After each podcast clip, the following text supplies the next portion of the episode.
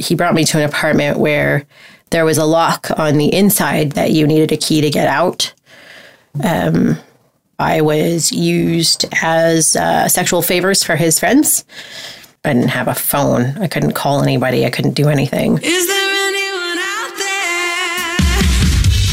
Darkness to Life contains the real stories of courageous individuals who found their way out of the darkness caused by mental health challenges and substance abuse. If these stories resonate with you and you or someone you love need help and don't know where to turn, Rick, Ryan, and Damien are here for you.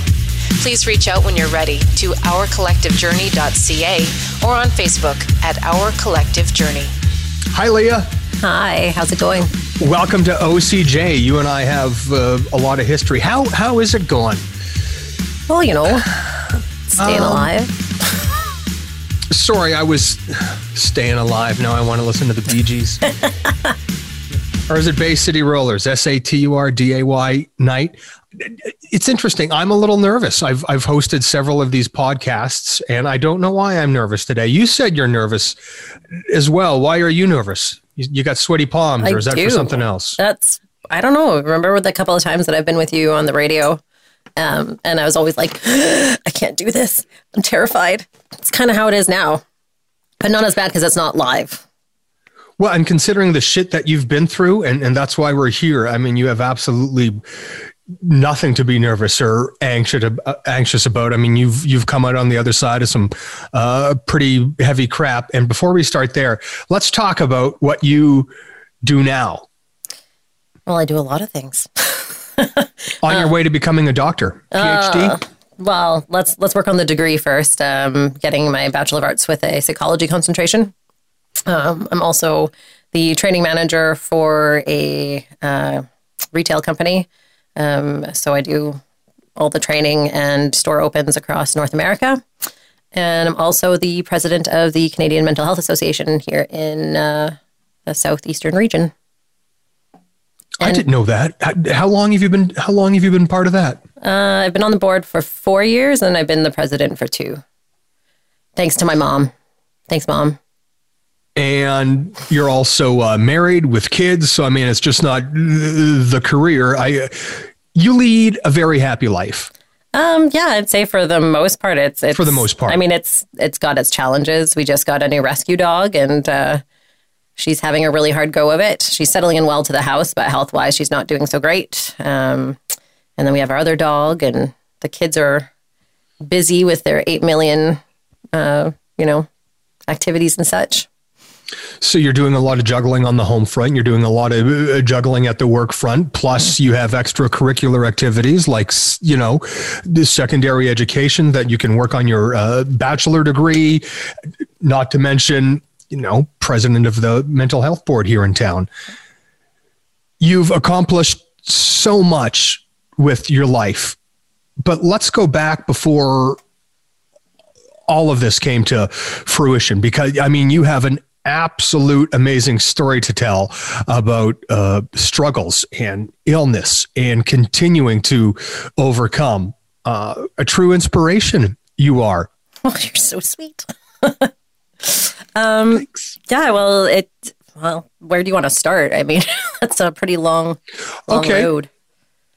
Let's go back to your childhood. When, what were you doing at the age of ten years old? Ooh, 10 years old. I think we were living in, I want to say New Brunswick at that point. Um, Okay, Yeah. and where were where were you at the age of twelve years old? I think I was in Virginia. Okay, and fourteen. Oh, that was Yellowknife. That was, Okay. that was the, uh, the downturn in my life. you have moved obviously all over North America. So let's start at Yellowknife. Let's start when you're 14. You said that was the downturn. Yeah, um, it was actually I moved up there when I was thirteen, I believe, um, and I was always a really, really busy kid. Like I was in dance and karate and piano and played the flute and played the trombone, and like I always had a million activities on the go because if I wasn't busy, I would get myself into a lot of trouble. And so when we moved up to Yellowknife, um, There's not a lot to do in, in Yellowknife. no, unless you want to like drink and do drugs. Um, or if you're a really outdoorsy person who enjoys minus 60. Um, so, grade eight, I went in and I fell in with uh, basically the only crowd there was available and started smoking and smoking weed and having the occasional drink. And it just kind of went on from there. At the age of 14, I, I want to pause that and I want to get back to this. You've already said something that piqued my interest. Why the trombone?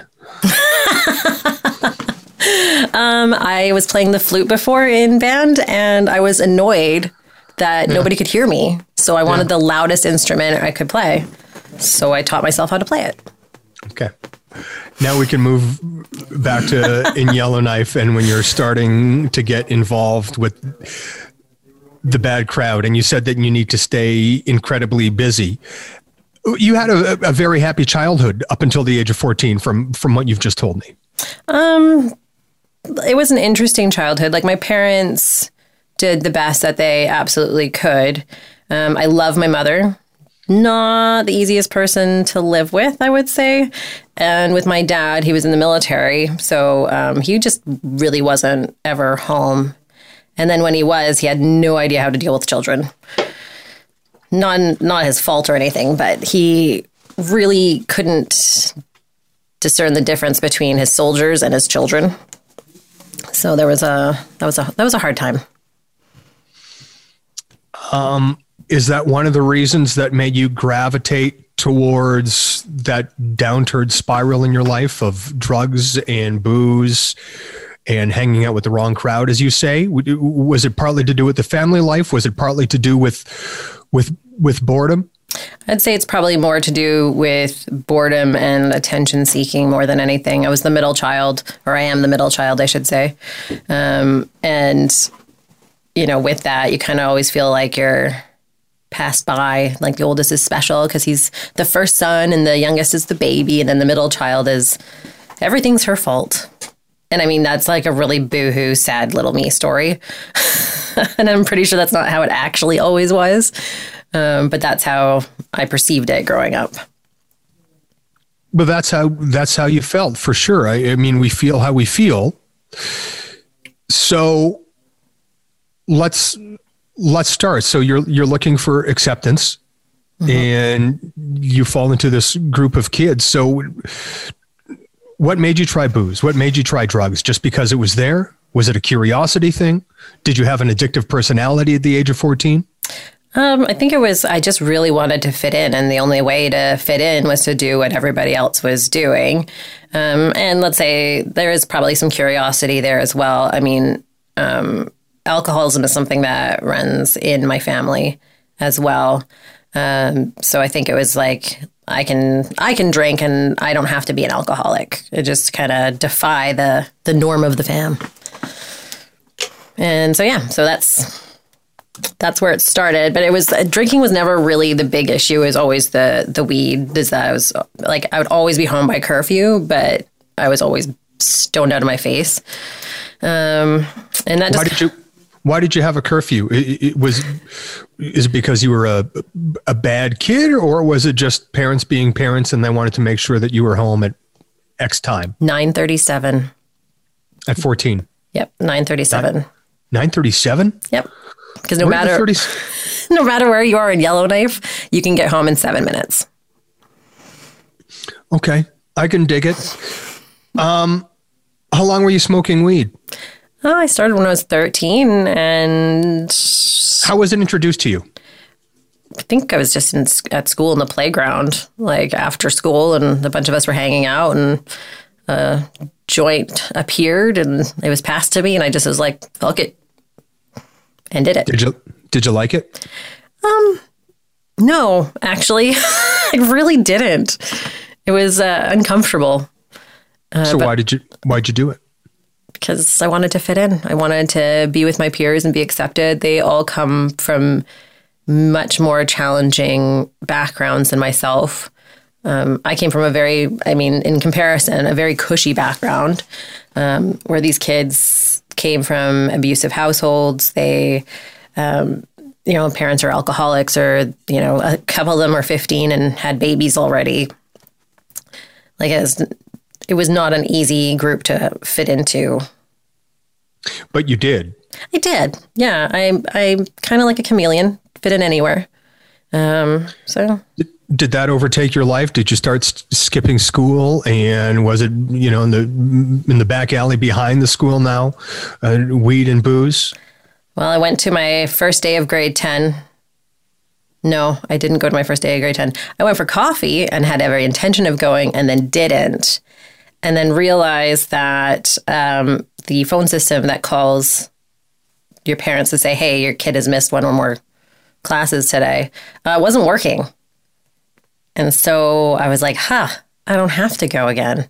And then the next day, I just stayed for coffee and eventually that led to me actually not going to school anymore. Why do you think you stopped caring? Think it was a bit to do with the thrill that I was getting away with something. How long were you in Yellowknife for? I made it there till about 2000. I was 16. Um, by this point, I'd already moved out of my parents' place.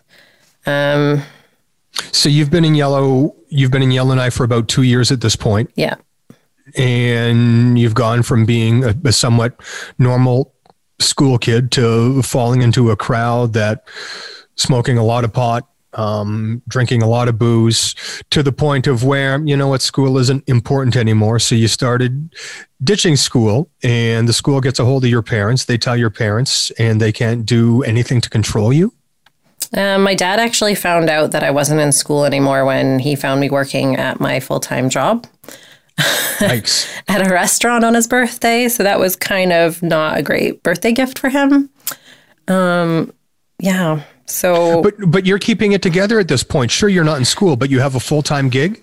Yeah, I, I did. Um, that didn't last very long because uh, once my parents found out that I wasn't in school, they said either you go to school um, or there's going to be serious consequences and you have to stop, you know, smoking weed, you got to stop smoking cigarettes and you got to stop drinking and you got to stop partying with these people. And I just said to them, well, then I'm not going to live here anymore. And I moved out with my boyfriend at the time who had four other roommates and How old are you at the, How old are you at this point in your life? 15. Fifteen, and you move out. Yep. So you just pack up a bag out the front door, and you never look back. Oh man, I spiraled bad after that. Um, I end up living in a series of places because you know when you're 15 and you move out with your boyfriend that you've been dating for like two weeks, that that usually doesn't work out very well. You move. So you moved into your boyfriend's place with two other people that you've known for two weeks. Four other people. Four other people. Yeah, there was a we are a very busy household. A nice. Was it a nice house? No, I mean I, I lived with five guys, so no, Yeah. it was Yeah. it was pretty gross. There was a lot of drinking, a lot of partying. Um, And were you well into that? I, I mean, were you just in there like everybody else, or at this point, are you still trying to go? You know what? This life isn't for me. I need to go back home. No, I was right into the party scene at this point. Um, and when things didn't work out there, I found myself another party house to go live at, um, which was not a great thing for me.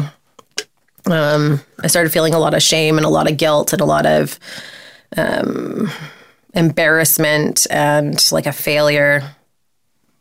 Uh, this was because my dad stopped talking to me. So at the age of sixteen, you're already feeling like this. Uh, yeah, the age of 16, I think it was just after my 16th birthday, is my first time I tried to kill myself. Are you still in Yellowknife at this point? Yes, but only for a very short period. Because after my first stint uh, and then some time in the hospital, I end up moving to Winnipeg to live with another relative. Can we talk about your attempt at suicide? Sure.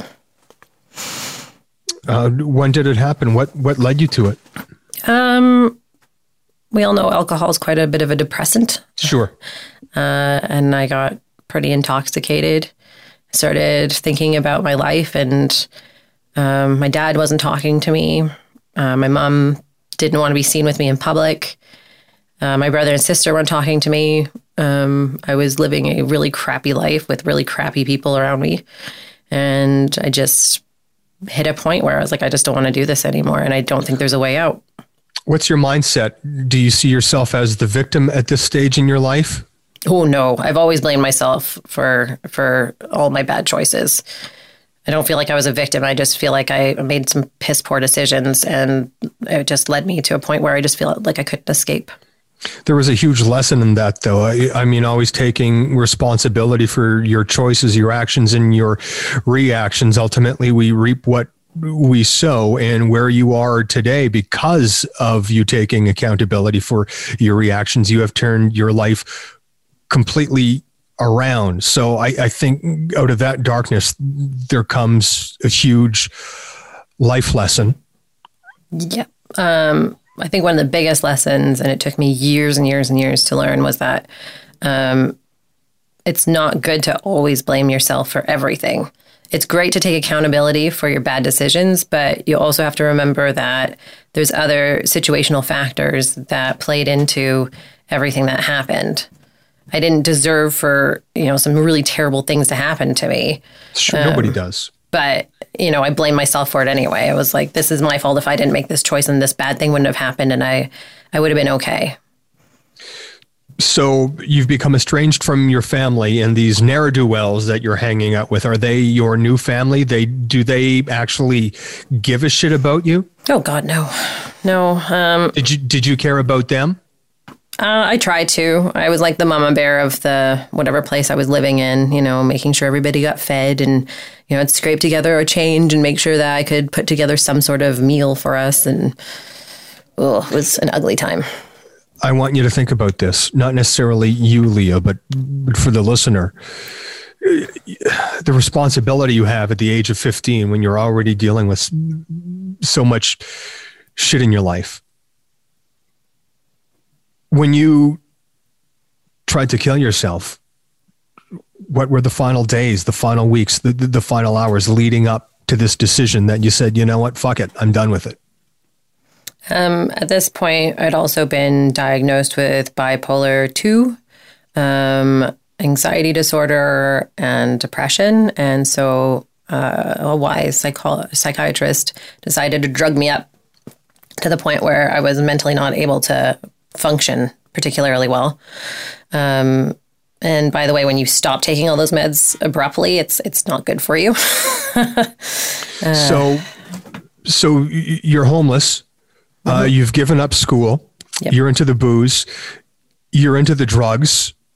You seek help, and even that fails you. Yeah. Well, it gave me um, my first way of being able to try and kill myself as I took all of the pills that I had, which was a lot. Where were you when you took them? I was in at house.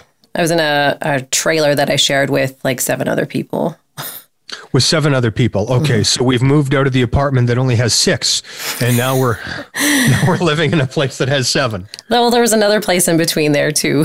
so it was a, another trailer with a bunch of people. So, but yeah, by are this you, time.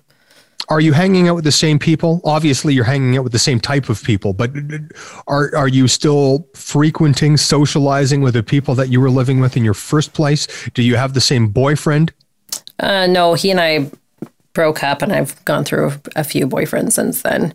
Um, what do they call that when you live with somebody or you date somebody in order to have a roof over your head?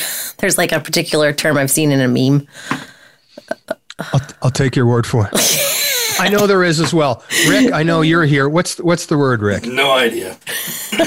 no idea. Okay, we'll call or it else no at idea. least plead ignorance. We'll, we'll call it the no idea syndrome. Yeah so you're you're down in the dumps obviously. Who wouldn't be considering everything that you've been through? And again you're only what 16 years old? Yeah. Yeah. So um, yeah it was heavy night of partying and started thinking about all the shit in my life and how i was never going to get out and decided that that was the time. And a roommate found me um, and i got rushed off to the hospital and had my stomach pumped which i can tell you is an unpleasant experience don't do it. Did they give you that charcoal shit that you had to swallow? No, I went right up my nose and into my stomach. It was great. I've been there. Yeah. Yeah. yeah. No, it's not great at all. No, no. It's a, it's it's a horrible feeling. So at least somebody in that house had the common sense to what phone nine one one. yeah, that was about it. What do you remember? Waking up in the hospital? Yeah, and my mom was there, um, so that was that was an interesting thing to see. how long had how long had it been since since you've seen your mother?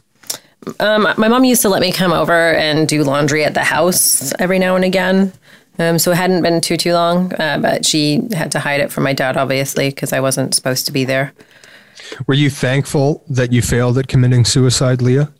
Uh, At at this that at this point, at that point, I was indifferent.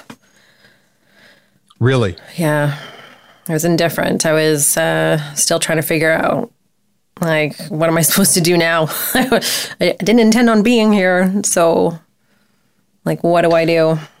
So you're numb. Pretty much, yeah. You have no you have no emotion, no feeling whatsoever.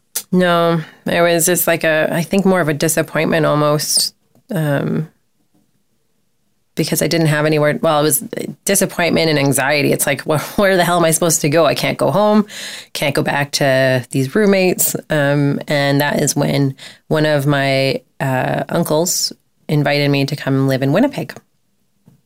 Is he a good uncle? And again, I need to reiterate, my God, so alcoholism runs in your family, which is hereditary. You're well into drugs. You're homeless, estranged from your family. You've given up on school. You've tried to commit suicide. And you're only 16 years old. Yeah, it gets a lot darker.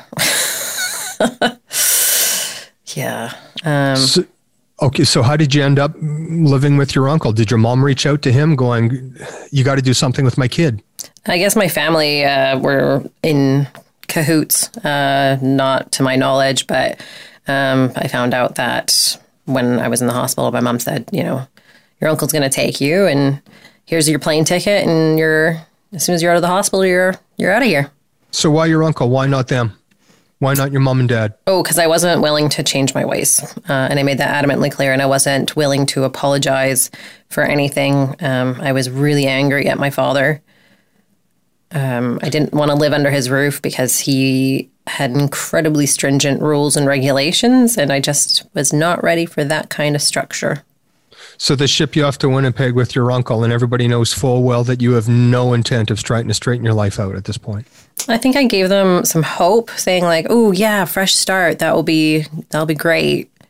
Um, But it, it wasn't a fresh start. It, it was it was the same bullshit, just in a different city. Exactly. Uh, it took me, I think, a whole two weeks before I was back into finding the drugs and my drinking buddies. And What? No, why two weeks? Was it be, like? Is that one of the first things? Like, did you try to stay sober for two weeks, or was it just because you couldn't find anybody for two weeks until you wanted what you needed?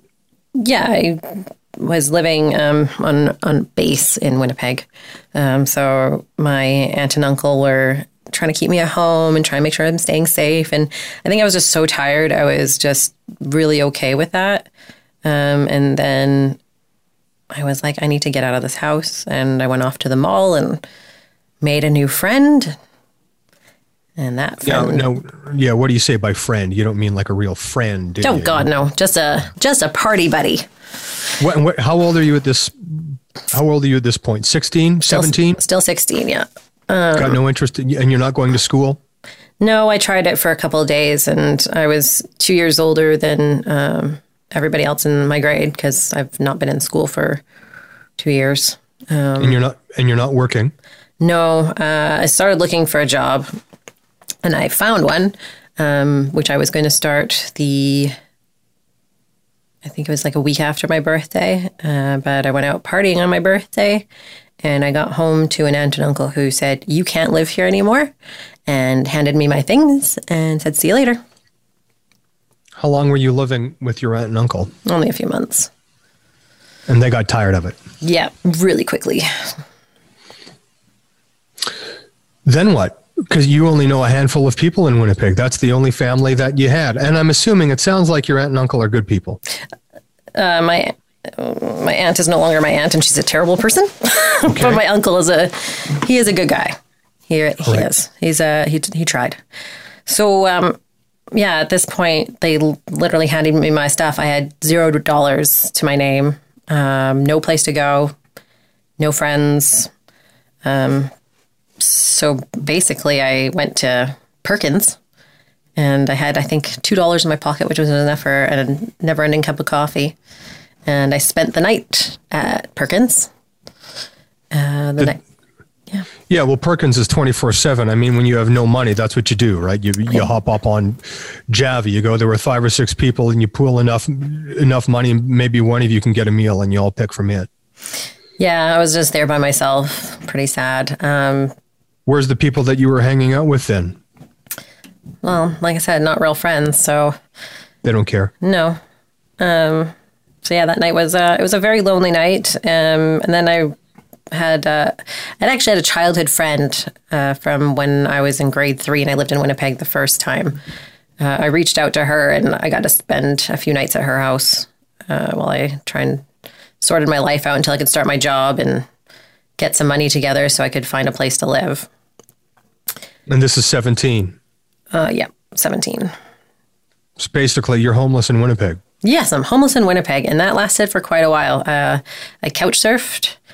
Um, luckily, when the weather got warmer and I couldn't find a place to stay, I used to walk to my old school that I went to grade three and four in and sleep in the uh, park there because I knew that that's that was like the safest place I could think of.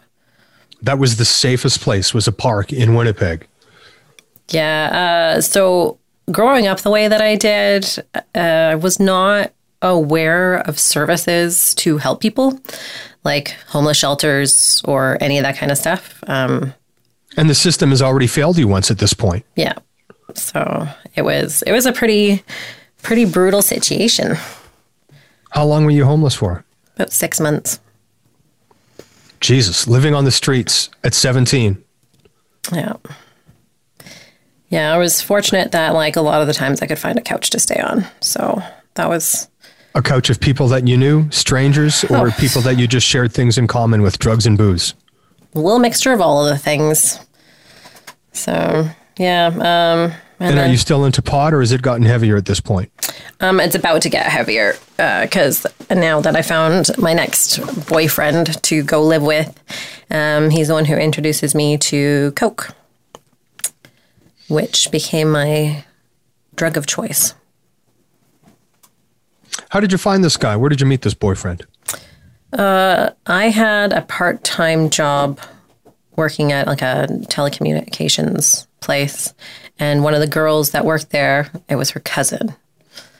This is this absolutely amazes me that on one side of this coin you- you- you're in the deepest darkest recesses of the human condition and yet on on the flip side you can function well enough to keep a job what were you using the money for i mean shit i already know the answer Yeah, uh, you know, my couple couple bucks went to rent uh, at this boyfriend's place, and the rest of it went up our noses. Uh, and keeping a job was not uh, like really a thing. It was I went through a series of jobs over, you know, I think I worked at about 10, 10 different places. But you obviously have some skills. I mean, if you can get that many jobs so relatively quick, right? I mean, that that says something about, well, I guess your your drive, your ambition, whether you put it to bad or whether you put it to good. Yeah, Did you did you did you like cocaine? I loved it. you loved it. Yeah. loved it so much. Uh, Yeah. So much I- so that it really, like, I lost a lot of jobs showing up, having not slept, just all jittery and, ugh, yeah, getting kicked out of, like, oh man, I got, I was working downtown in Winnipeg and I got escorted out by the security. That was fun. You're working in downtown Winnipeg to boot. Yeah, downtown Winnipeg. I live down there. Um, you're familiar with Winnipeg. I I'm a Manitoba boy. I spent a lot of time in Winnipeg. And if you're not familiar with River City, the one place you don't want to be after dark is downtown. You don't want to be at Portage and Main when, once that sun sets. And that was that was probably your backyard. I lived between St. Matthews and Ellice on Victor Street. I I know the place very very well. Yeah. you say it so happily. Oh no, we were just in Winnipeg uh, last summer, summer before. No, last summer. Um, my sister and I went to a wedding there, and I'm driving along, and we're trying to find a Starbucks. And they actually have a Starbucks down in that area now. It's improving. well, okay, it couldn't get much worse. No, I look over and I'm like, Becca, I'm gonna run this red light, and she's like, "What?" And I'm like, "I can't be here." It was on the corner of uh, one of the streets there when I went to go get a Slurpee after cleaning my house, um, and I had like two dollars in change in my hands. I was wearing sweats, and I got mugged by two. Um, Jesus. calling them prostitutes is like a really nice thing because they were they were definitely addicted to the crack cocaine. Hey, d- now, so many really horrific things have have happened to you. So at this point, you're in Winnipeg. You're 17. You've been introduced to cocaine and probably any other drugs that are available to you, and you're living with the same boyfriend, the same guy that introduced you to it. Uh, yeah, uh, he and I actually ended up staying together for quite a while. Um, it was a really tumultuous and ugly relationship where we were codependent on each other, but at the same time, like incredibly abusive. How do you get out of that relationship? What happens after that? Ooh, I think that's when the police came. Um, and I was removed from the apartment. Um, so I went to the bar because, like, I mean, what do you do? Uh, and met a person at the bar who said, Hey, I just happen to have a room to rent. Why don't you come live with me? So, What bar, by the way? I maybe I was there. Shannon's Irish pub downtown. Hey, Yeah. I also know that place. No. And how did you end up there? Um, You, big fight with the boyfriend, and you're like, Yep. "Fuck it, I'm out." Yep. Well, no, not I'm out. Fuck it. The cop showed up and made me leave. so right. so- So. they just escorted you to the front door of wherever you were staying and cut you loose, and you ended up at Shannon's pub, yep. where you met somebody else in what matter of weeks, days, hours, minutes. It was like I got there. I was telling my story of woe um, to the bartender, and the guy sitting next to me was like, "I have a room to rent." And I was like, "Cool," because I need a place to sleep. Job done. How trusting are you, Leah? I think it's more of a um, more of a survivalist than anything. Like, is it better to be on the street in that area after dark alone, or is it better to risk it and you know stay at a stranger's house where at least there's only one person who might rape or kill you? And these are legitimate fears. These are legitimate situations that you could have and probably have found yourself in. Yep. So you meet a guy that you barely know, and he says, Yeah, I got a room for you to rent. So you say, Yeah, sure. Okay. And it's not about naivety. You're an incredibly intelligent and smart woman, and you obviously have lots of street sense. So it's about looking after yourself at the end of the day while still maintaining that drug riddled life that you're leading. Yeah, I actually, this guy ended up actually being not too terrible. Um, I actually rented a room from him, and he did have like a girlfriend, and we lived pretty peacefully. I actually stopped doing drugs at that point for the couple of months that I lived there. Because you wanted to, or because he wanted you to? Or was that one of the rules of living there? That was one of the rules of, of living there, but also because I didn't have money for drugs and money to get to a bar where I could meet, find, uh, you know, find somebody to give me drugs. So I was kind of trapped for a while. Was was this probably one of the first people in years that actually gave an honest crap about your well being? I'm not even sure he really cared all that much. He just was happy to have a room rent and A little bit of money coming in. yeah, exactly. How old are you at this at this point in your life? 17 still, I think. Maybe Wow. 18. Wow. And you've been through enough for more than a lifetime. Um yeah, that, you know, obviously things downturned again when he kicked me out. Because you were back into drugs. I was partying hard and I brought home somebody and he did not like that. So he had asked me to move out. Where did you move to? another another place downtown. uh, this one we only had there was four of us total living Did in you know these? Did you know these people? Not particularly. Uh, one of the guys was a bouncer at a club I used to frequent um, prior to my being 18.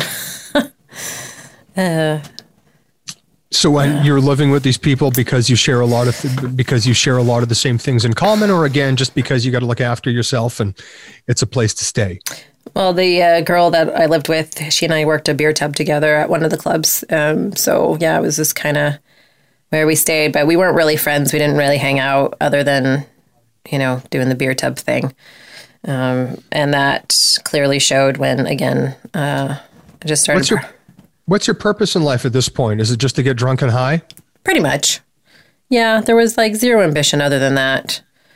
Um, and it all came to a head again where it just was too many days without sleep or proper nutrition and spiraling and thinking about this is my life now and this is how I'm probably going to die. So let's just speed that process along and try again. So you had accepted it. You were like, "Hey, well, this is this is my life. I'm not going to see a ripe old age." Um, I was And and are you still indifferent? Are you still numb? Are you still emotionless? Just sad and angry, I think, more than anything. There was just no joy left. I didn't get excited about life. I wasn't happy about anything. There was nothing I had to look forward to. Um, it was just, you know, my family wasn't really talking to me still. You know, I was abandoned by my uncle and aunt who promised to give me shelter and threw me out on the street, literally. So now, so now what? So, so, so now you're living downtown Winnipeg again with a bunch of strangers that you barely know. How long are you there? um, until I try to kill myself again, which is a couple months, maybe. So between the ages of 14 and 18, you've tried to commit suicide twice. Yeah. Were you more serious about this time around? I did it the same way, so apparently I didn't learn the first time that that that, that route wasn't going to work. So prescription pills. Yeah. So when I hear prescription pills, obviously, well, maybe not obviously, but to get a prescription, you need to see a doctor. So at some point in your time in Winnipeg, were you seeking help? I had a stash of them from uh, when I first got to Winnipeg, and I was shipped off to see the psychiatrist. Um, and I just never took the pills. They gave me a month's worth of everything, and away I went. And that was that was my little stash I kept. And you take them all one night? Mm-hmm. And you wake up in the hospital again. Yep. Who brought you in this time? Uh, it was my boyfriend at the time. And was he there when you woke up? No, Who was? Anybody? nobody was. That was that was where I was like completely alone, and that's How scary is this, Lee? I, I mean, I, I, you just try not to think about it. It's like, okay, well, this is my life right now. I need to have a plan A, B, and C. What am I going to do? And at this point, I just uh, I got desperate enough. I I called my parents and begged to come home. And they're still in Yellowknife, No, this time they'd moved down to St. Albert. So Edmonton. yeah, Okay. What did they say? uh, they said, yeah, sure, you can you can come home, but you can't drink, you can't do drugs, you have to you know be home by a curfew. Only can go out, you know, twice a week until 10 p.m. and then you have to be home. And I was like, you know what? Cool. Now, when you said cool, did you mean it? No. I think I meant it in the moment where I was like, cool, this is my escape. I can do this.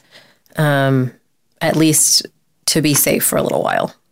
So I imagine you have no money, so they pay your way Yep. to. Okay. So you're living back with mom and dad. Mm-hmm. How long are you sober this time? Oh, I think I did pretty good this time and I lasted a few months, like four months maybe.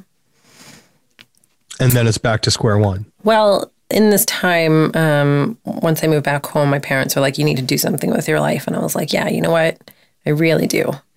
Um, so we decided that I was going to go to college as a mature student, uh, which apparently you can do without high school because I don't have that. How how old are you now? I am I, I- I- nineteen. I don't. Okay, so you so you're 19. So you've been living this horrific life, the spiraling life for five years. Now, when you first started, you were in Yellowknife, and you said you fell into this because there was nothing to do. yeah. So now, why are you doing this? Now, why are you living the life you're living? At the age of 17, 18, 19, because you're living in big centers. There's all kinds of things to do. There's all kinds of opportunities. Well, it's too late by that point. I was already into the to the love of the coke Yeah. And the booze and the party lifestyle. I mean, like I hung out with some very interesting people. That's a nice way of putting it. Yeah, well, some some people were actually quite interesting. Um, I'm a I'm a people watcher. I like to, you know, you like sit on a bench sometimes and you just watch people go by and make up little stories in your head. One of my, is it wrong to say that's one of my favorite hobbies? It's so people, my favorite hobby. I love it. to it. people watch? Yeah. It is fun, isn't it? It is. It's just like the world is full of such diverse and interesting people. And I mean, good or bad, whatnot. It's just like, how do they get to that point? Which Well, is shit, ev- yeah, everybody has a story to tell, and this is an amazing story, and I love the end of it. I absolutely love the end of this story, especially when you consider everything that you've told us so far and the hardships that you have endured. I, I mean, addiction, alcoholism, uh, mental health issues, homelessness. Do you ever look back and go, Jesus, I'm lucky to be alive, right? I, I mean, attempted suicide as well. every every day of my life. I definitely go. I should probably not be here, so I better do something really great with it. So you're in Prince Albert, living with mom, a mature student, going to college. What are you going to college for? Do you even know? I'm going to get my. Uh, I'm I'm doing a business program there, um, an accelerated one to keep me busy. Did it work? No, I got a bunch of student loans and then I bought a lot of drugs. It was awful. It was so stupid. Like my parents were paying for me to have an apartment downtown so I could be close to the college. You know, I was supposed to be going. They're paying for my tuition. They sunk tons and tons of money into me. I applied for student loans on my own and didn't tell them. And as soon as that money was in my hands, I was back out partying again. With people that you don't know, Yeah. just people that have the same things in common with you. Oh my God, the amounts of times that I went with strangers and shouldn't have. Bad things happen when you do that. How long does this go on for? how long before? How long before the jig is up? How long before your mom finds out? Oh God. Um, I think I got through half a year of school before the jig was up. Uh, and then with that, I skipped town. I was just like, I'm out. Gotta go. Did you tell anybody? No. Um, my sister knew, but that was, she helped me pack up my place and So one day your mom's talking to you, and the next day she's not because she can't find you. Do you feel any guilt? Do you do you feel how do you feel about your life? I'm so filled with shame and guilt at this point because I mean, you got to remember at one point in my life, I was their golden child. I could achieve anything, do anything. I was a straight A student. I excelled at everything I did. And then I crashed and burned that dream they had for me and blew it up with like an atomic bomb. It was just, I kept, I was running. I was running away because I didn't, didn't want to be there. But it doesn't matter where you run, and you would find this out if if you don't know this already. Uh, your problems go where you go. Exactly. Where did you run to? So where do we go from Prince Albert? St. Albert. St. Albert. Sorry, St. Albert. Prince Albert's in Saskatchewan. That is correct, yes. That's where the prison is. Did you end up there? No, but that's also the name of a very interesting piercing. You can't have a. Well, I guess you could. But I mean, can't, don't. no. Yeah. I cannot. No. I, I miss that equipment. I don't have that. So So what happens after St. Albert? I ended up in Calgary. So, and that's about 300 kilometers away from St. Albert, Yes, with a guy I met online. of course. Yeah, because that's smart. He was actually a really nice person, uh, like really nice and a professional. And I don't know what he was doing on the internet picking up strange girls, but um, I, for his sake, actually said, I can't live here with you. Like, you were actually a nice person, and I am, I gotta go. You told him that. You said, I'm trouble. Yeah. Oh, yeah. I was like, this is not gonna be good for you. How long were you with him? Oh, f- three weeks. Three weeks, and I was like, I can't, I cannot do this to you. So again, off I go. To where? I had, I got a job downtown at American Drug Source Supply, which was like a company that we used to fill prescriptions for Americans, I guess.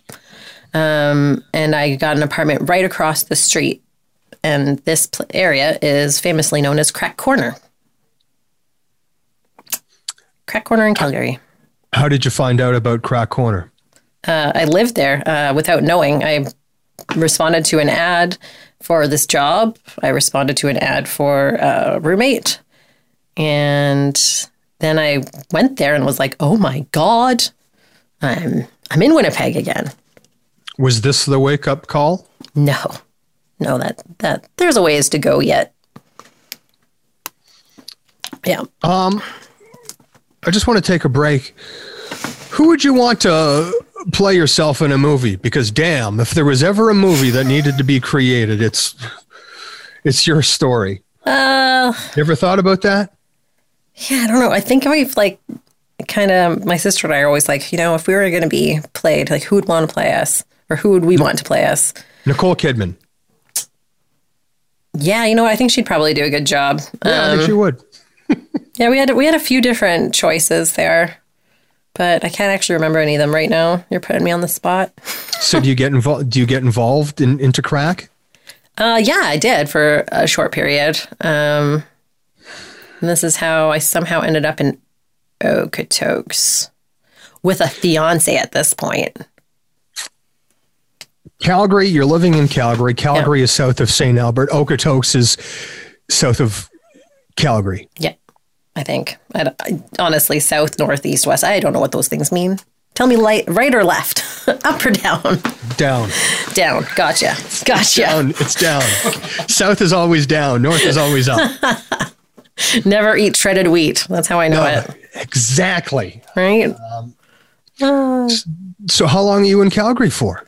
I was only there for again a few months. Um, Just just long enough to be introduced to crack. yeah, yeah. Um, Then got into a van with a guy uh, and my, I guess, fiance. He actually bought me a ring. I had one. I guess we were engaged. You see, you say you guess. It sounds like you don't remember a, a, a lot of these these days. Understandably so. It sounds like there's a, a lot of haze and a lot of fog, and, and maybe even some memories that you're not even aware of. Um, so I call these my lost years.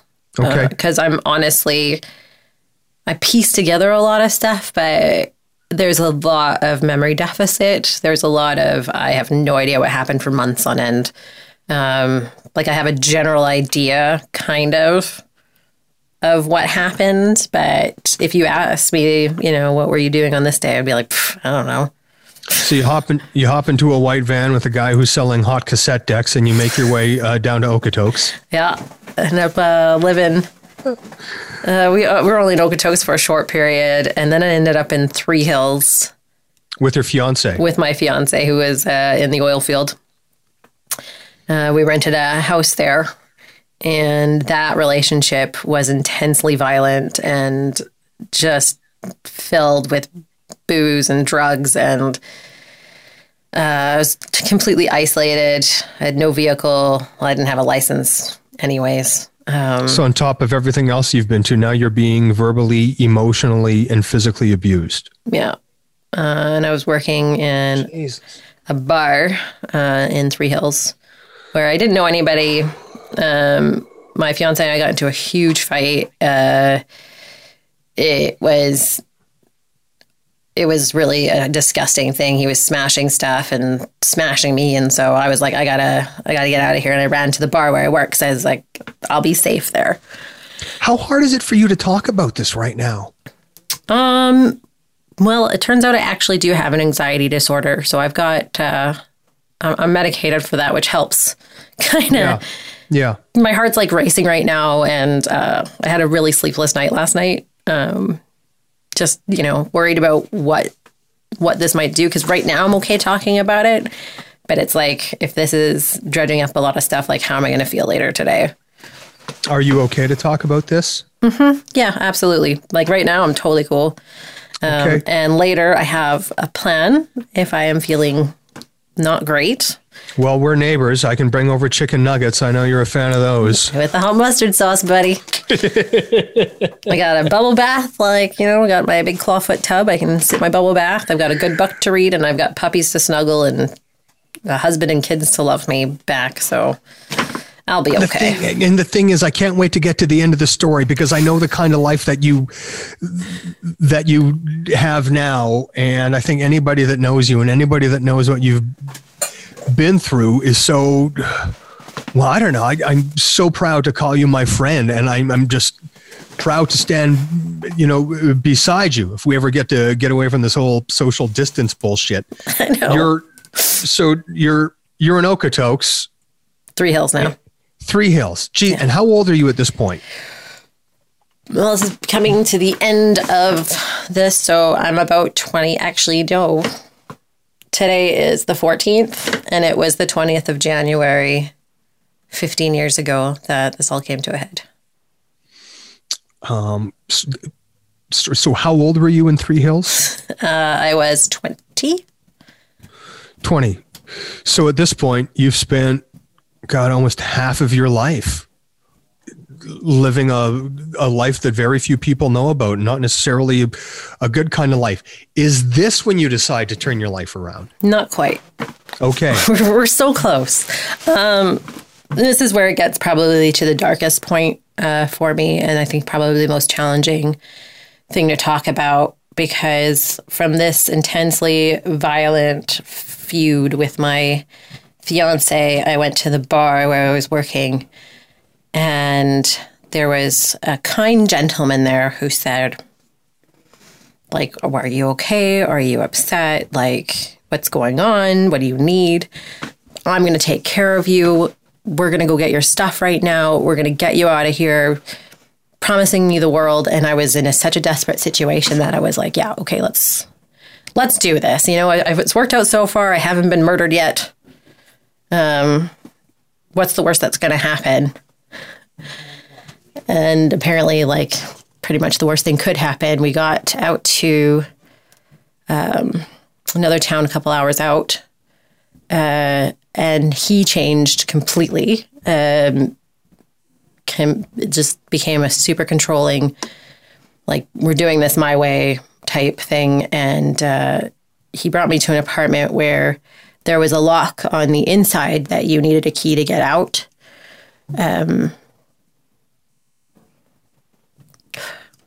Sorry, just uh, give me a second. Take your time.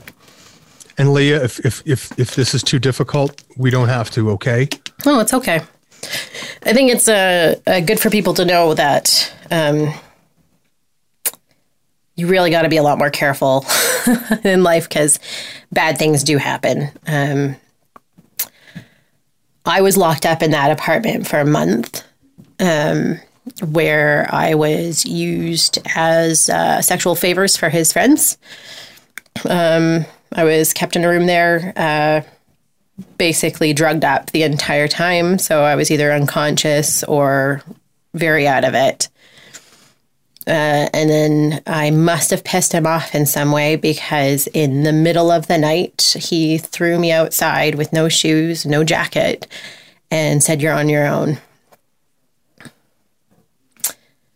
So at I think it might have been two in the morning or something like that, I'm running around the back alley of this place. I have no idea where I am. I have no idea what's going on. Um, banging on people's doors to try and find somebody to help me.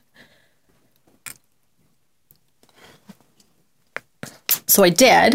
Uh, and this person was kind enough to take my me and the few things that I had that he, this guy had thrown outside um, and drove me back to Three Hills, um, where I had to then break into my old house because the abusive fiance was no longer there. Um, he was working away. Uh, I broke into the house uh, to try and get some more of my things. And being the person that I am, went back to the bar to try and drown out what had just happened because I didn't have anywhere to go. I didn't. I didn't have a phone. I couldn't call anybody. I couldn't do anything. Um, Can you remember what you're feeling? absolutely disgusted with myself and feeling like I was so stupid. You're mad at yourself for what happened to you. Yeah. Well, it was my choices that brought me there. So, you know, had I chosen to go to school that day instead of staying for that cup of coffee, how different life would have been.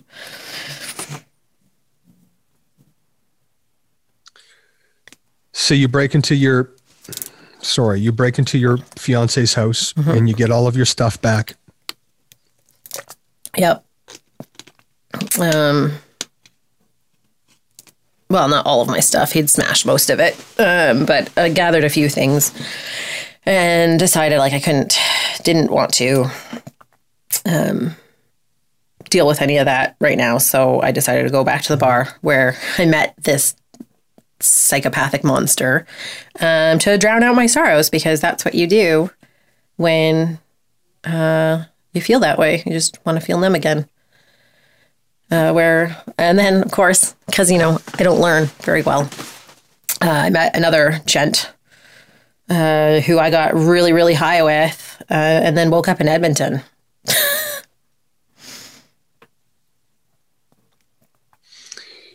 Why do you think you find yourself drawn to these people that share so many similar traits? Um, by this point, you just feel like such a piece of garbage that you just want to surround yourself with other pieces of garbage because then you don't feel so bad about yourself.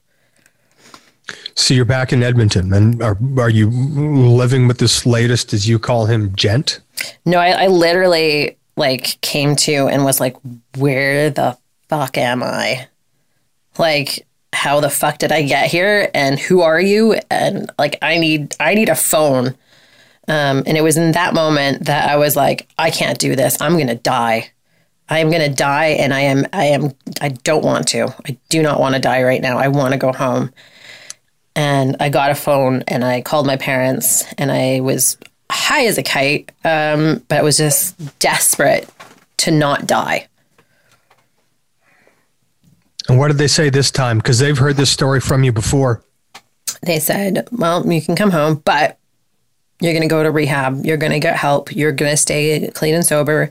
You are not going out with anybody or anything until you can get your life sorted out. You're not going to do this to us again. This is the last hope that you have. And after this, that's it. You're done. And were you done? I, I mean, was this was this the moment? Is is this when the the flip is switched? Is this when you decide that you need to do something different? As you just said, if I don't, I'm going to wake up dead. Yeah. or- sorry, Not going to wake If I up. I'll I'm- just be dead. I'm just I'm not going to wake up. Yeah. Uh, that was the that was my absolute rock bottom because at least I knew how I got to places before. Um, you know, to be was it seven hours north of wherever the hell I was before, and not knowing how you got there, that's terrifying. Um, it was my absolute rock bottom, and my biggest realization that was like, I I don't want to die. I thought I did. I don't want to die. You're you're trying to find light in all of this darkness. Oh, so much. Um, and my family, they're so amazing. Like, I don't know if I could have been able to forgive my kid the way that they did. Like, I hadn't talked to my dad in a long time. Uh, and they were just so like, we're getting you a bus ticket. We're going to meet you at the bus station here in Medicine Hat. Um, I think I- it speak. I think this speaks volumes of how important it is to have at least somebody in your life that gives a shit. Yeah, and without my family, I don't think I ever.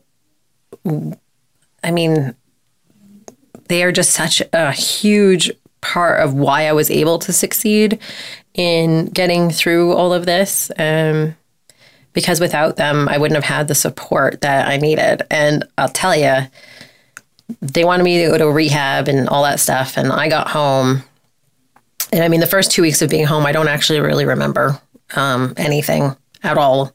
Um, I do remember my parents taking me um, to NA, What's NA? uh, Narcotics Anonymous. Okay. and I remember that not being a very positive avenue. Um, and I remember my parents saying it's a six week wait list to get me into rehab, any rehab uh, in BC or Alberta. Couldn't couldn't get into one. Um, so here I am, ready to quit doing the drugs, quit drinking, quit you know being an idiot. And there's no help. There's just there's like no help for me at this point. half of your life you've you, you know you've been a in a drug induced drug riddled state you decide to clean yourself up and the government the people that are supposed to help us the, the people that are supposed to have things in place go yeah sorry you're going to have to wait. Yeah. jesus. And like, so what do you do? You wait. Well, luckily for me, I have a family that could afford to get me some private help, which was with a psychologist, and you know, get make sure that I'm going to the, the that lady for you know a couple times a week, and that they were strong enough and able to keep me at home and be my support and be healthy for me and help me make good choices, and you know, it's all because of them that I was able to succeed. I never. where do you be, where, where do you begin how do you start to heal Well, the first thing I had to do is I was supposed to be 100% honest with my parents, but I did not want to put them through all of that. Like that is they my mom does not need to ever know the entire story about what happened in all those years. Um so I just tried to be as honest with them as I could without breaking them, I guess. yeah Yeah. Um, and so yeah, I went through my first month of being in Medicine Hat, clean and sober, and so you went so you went to rehab? No, I never did get into rehab. really? Yeah, I literally like between my psychologist and my family and my will.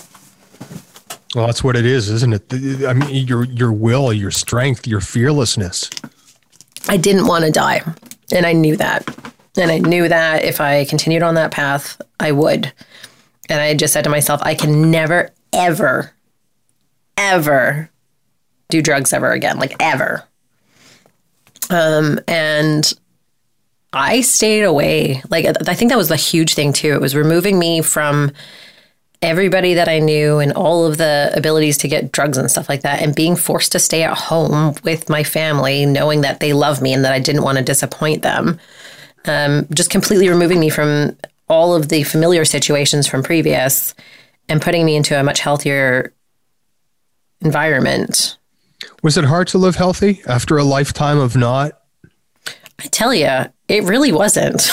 I was really just so wanting to live and not wanting to disappoint my parents ever again. I think the hardest thing has been, um, well, I guess like for like there was a good six years there where my emotions didn't really exist. Like I had anger and I had sadness, but I didn't really experience joy and happiness or anything like that after I'd quit doing drugs. Um, and that was that was quite a bit of a challenge, like just trying to figure that out. And then suddenly, when emotions started coming back, it was like, how the hell do you deal with these? Like I felt like a hormonal teenager, unable to recognize the, what it was that I was feeling. Um, so that was a lot of that was a lot of work on that. Um, and my dear husband has had so much patience with me because I met him pretty soon after I came back to Medicine Hat um, much to my parents' dismay because they're like, no, you can't do this. Uh, he's a good guy. I know your I know your husband. Yeah, he's a pretty good dude, you know? Yeah, yeah, yeah. I like him. so, so ultimately, you made the decision going, fuck it, I've had enough. Yeah. And then you were so committed to living that kind of lifestyle, you took that and you committed yourself to living the opposite kind of lifestyle. And this is where your story gets really, really, really good. We're done with the dark. This is where the light comes in. Yeah. So much. it's uh, it was just a really um I don't even know what to say there. It's like How does it st- how does it start? So wh- so when does the good start coming in? Obviously, you're sober. That's huge. Yeah. That, th- that's the biggest first step. Yeah.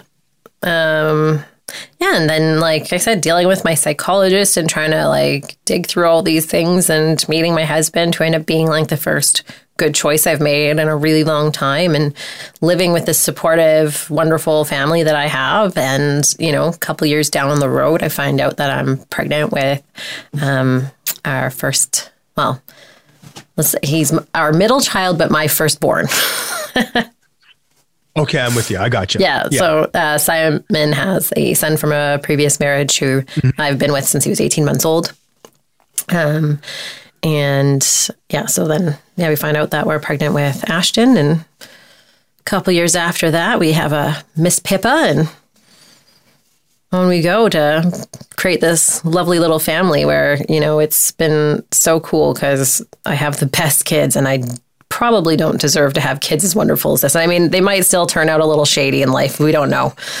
they're they're only like 16, 12, and 9 right now. So, Well, you know, you got to have a little bit of. I think everybody needs a little bit of shadiness in their life to really appreciate the good in your life. You know, how? I- I- So your husband Simon, when you told him everything that's happened in your life, was he shocked? Was he accepting? Was he? Was he both? Was there any trepidation? Was there any cautiousness on his part? And were you worried that after sharing your life with him, that he might say, you know what, this isn't for me? so that's actually happened. Um, uh, I don't know how much he's going to appreciate me sharing this, but um, Simon and I. I could say we could change his name, but shit, it's too late for that. too late. Plus, he's British, so you know, Simon's just the fitting name. Um, he and I did get together like shortly after I'd gone clean, so that is a, a big factor in the tumultuousness of our re- relationship in the beginning. Um, but I definitely um, wanted to be able to share things with him, and it took me years. Like I think I just told him about the old incident like three or four years ago, five years ago. Okay. And every time I tell him something, he's like, I wish you told me sooner because that explains a lot. like, it explains about like why you kind of cage yourself up and, you know, maybe why you don't feel things the way that other people feel things or, you know, why you react differently to situations and why you have these panic attacks. like, you know, it was, uh, it was a, it was quite a journey with him. And, um, because he didn't have all of the knowledge in the beginning, um, he didn't understand why I reacted certain ways and why I did certain things. And we actually split up not once, but twice. Um, six months the first time and a year and a half the second time. Um, and it was when I came completely clean with him and told him absolutely everything, absolutely everything that he said, like, I love you and I want to be with you and I need you to stop trying to force me away. Um, and Was that hard? Was that hard to hear? yeah, because I know that I caused some huge and horrible problems within my marriage because I was dishonest. Um, and he really did deserve to know what he was getting himself into, I think, because, you know, I have a very uh, unique background, which takes a unique set of skills to be able to deal with. Uh, and he, it turns out he has all those skills. I just didn't let him let me know that. So And and and how you feeling about life these days? oh, fantastic. Um, So in the last five years, we wholeheartedly committed ourselves to each other. Um, where we said that's it. Like we've tried being apart. You know, it obviously we are meant to be together. Obviously we should be together. We're not doing this to our kids again. Um, And then you know we discovered theater um, together with the Medicine Musical Theater, uh, where we've both directed and produced and stage managed and done all sorts of fun things with them, which uh, really grew a healthy surrounding family. Um, because theater people, as any theater person knows, we are a giant family, very supportive and filled with unique individuals. Um, so that was a huge support. Um, my mom was the president of the Canadian Mental Health Association, and she retired from the board. And turns out she voluntold me onto it. so that's how I ended up there. Yeah. So you went from being a homeless, drug addicted teenager that was emotionally, physically, sexually abused to living this life of, of where you're a mom and married to a great man and you have fantastic kids and a fantastic career and it's not stopping there and you're continuing to you know make yourself a a better person. Well, yeah, I think my biggest goal is to uh, finish up with this education at some point and utilize that to assist others that have been through things like what I've been through. Um, that's your that's your goal that's that's the next step in leah's life Oh, the next step. Well, there's many next steps because, as we all know, I like to be busy. Um, and uh, a friend of mine and I are starting a yoga academy. Um, so that's that's pretty cool. It's a fun adventure that we are also working on. So hey is that the yoga class that i was going to attend before crap went sideways with covid that was for my teacher's certification. I was doing some uh, practice practice teaching. i bought myself yoga pants for that very lesson by the way Buddy, I you were supposed to wear a unitard. i have one of those as well i'm going to save that for the second class Excellent. neon green i got it from mr perfect at a garage sale Nice, sweaty unitard. poncho. It's awesome. It's awesome Well- it's fantastic As soon as we're able, as soon as we're able, after the COVIDs, I better see you in that unitard. I'm just saying. You will, and I we're gonna we're gonna wrap this up here right away. You and I have known each other for years, and I've known bits and pieces of your life, but to hear it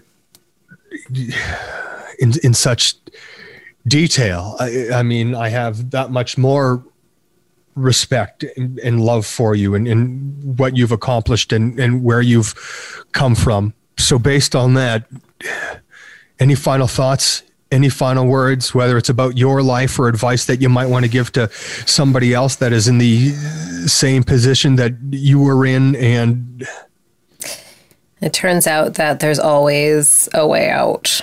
Um, there is always a light at the end of the tunnel. You just got to find it. You just got to persevere, and you can do it. There's uh, apparently a lot of help out there that I was unaware of, and I mean, we really need to make sure that you know everybody out there is getting more of this information of like where you can get help because I mean, I also went through a lot of this, like, you know, pre Facebook, pre Instagram, and all that kind of stuff. But um, I think it's just imperative that all of the help is there and it's all made available to everybody.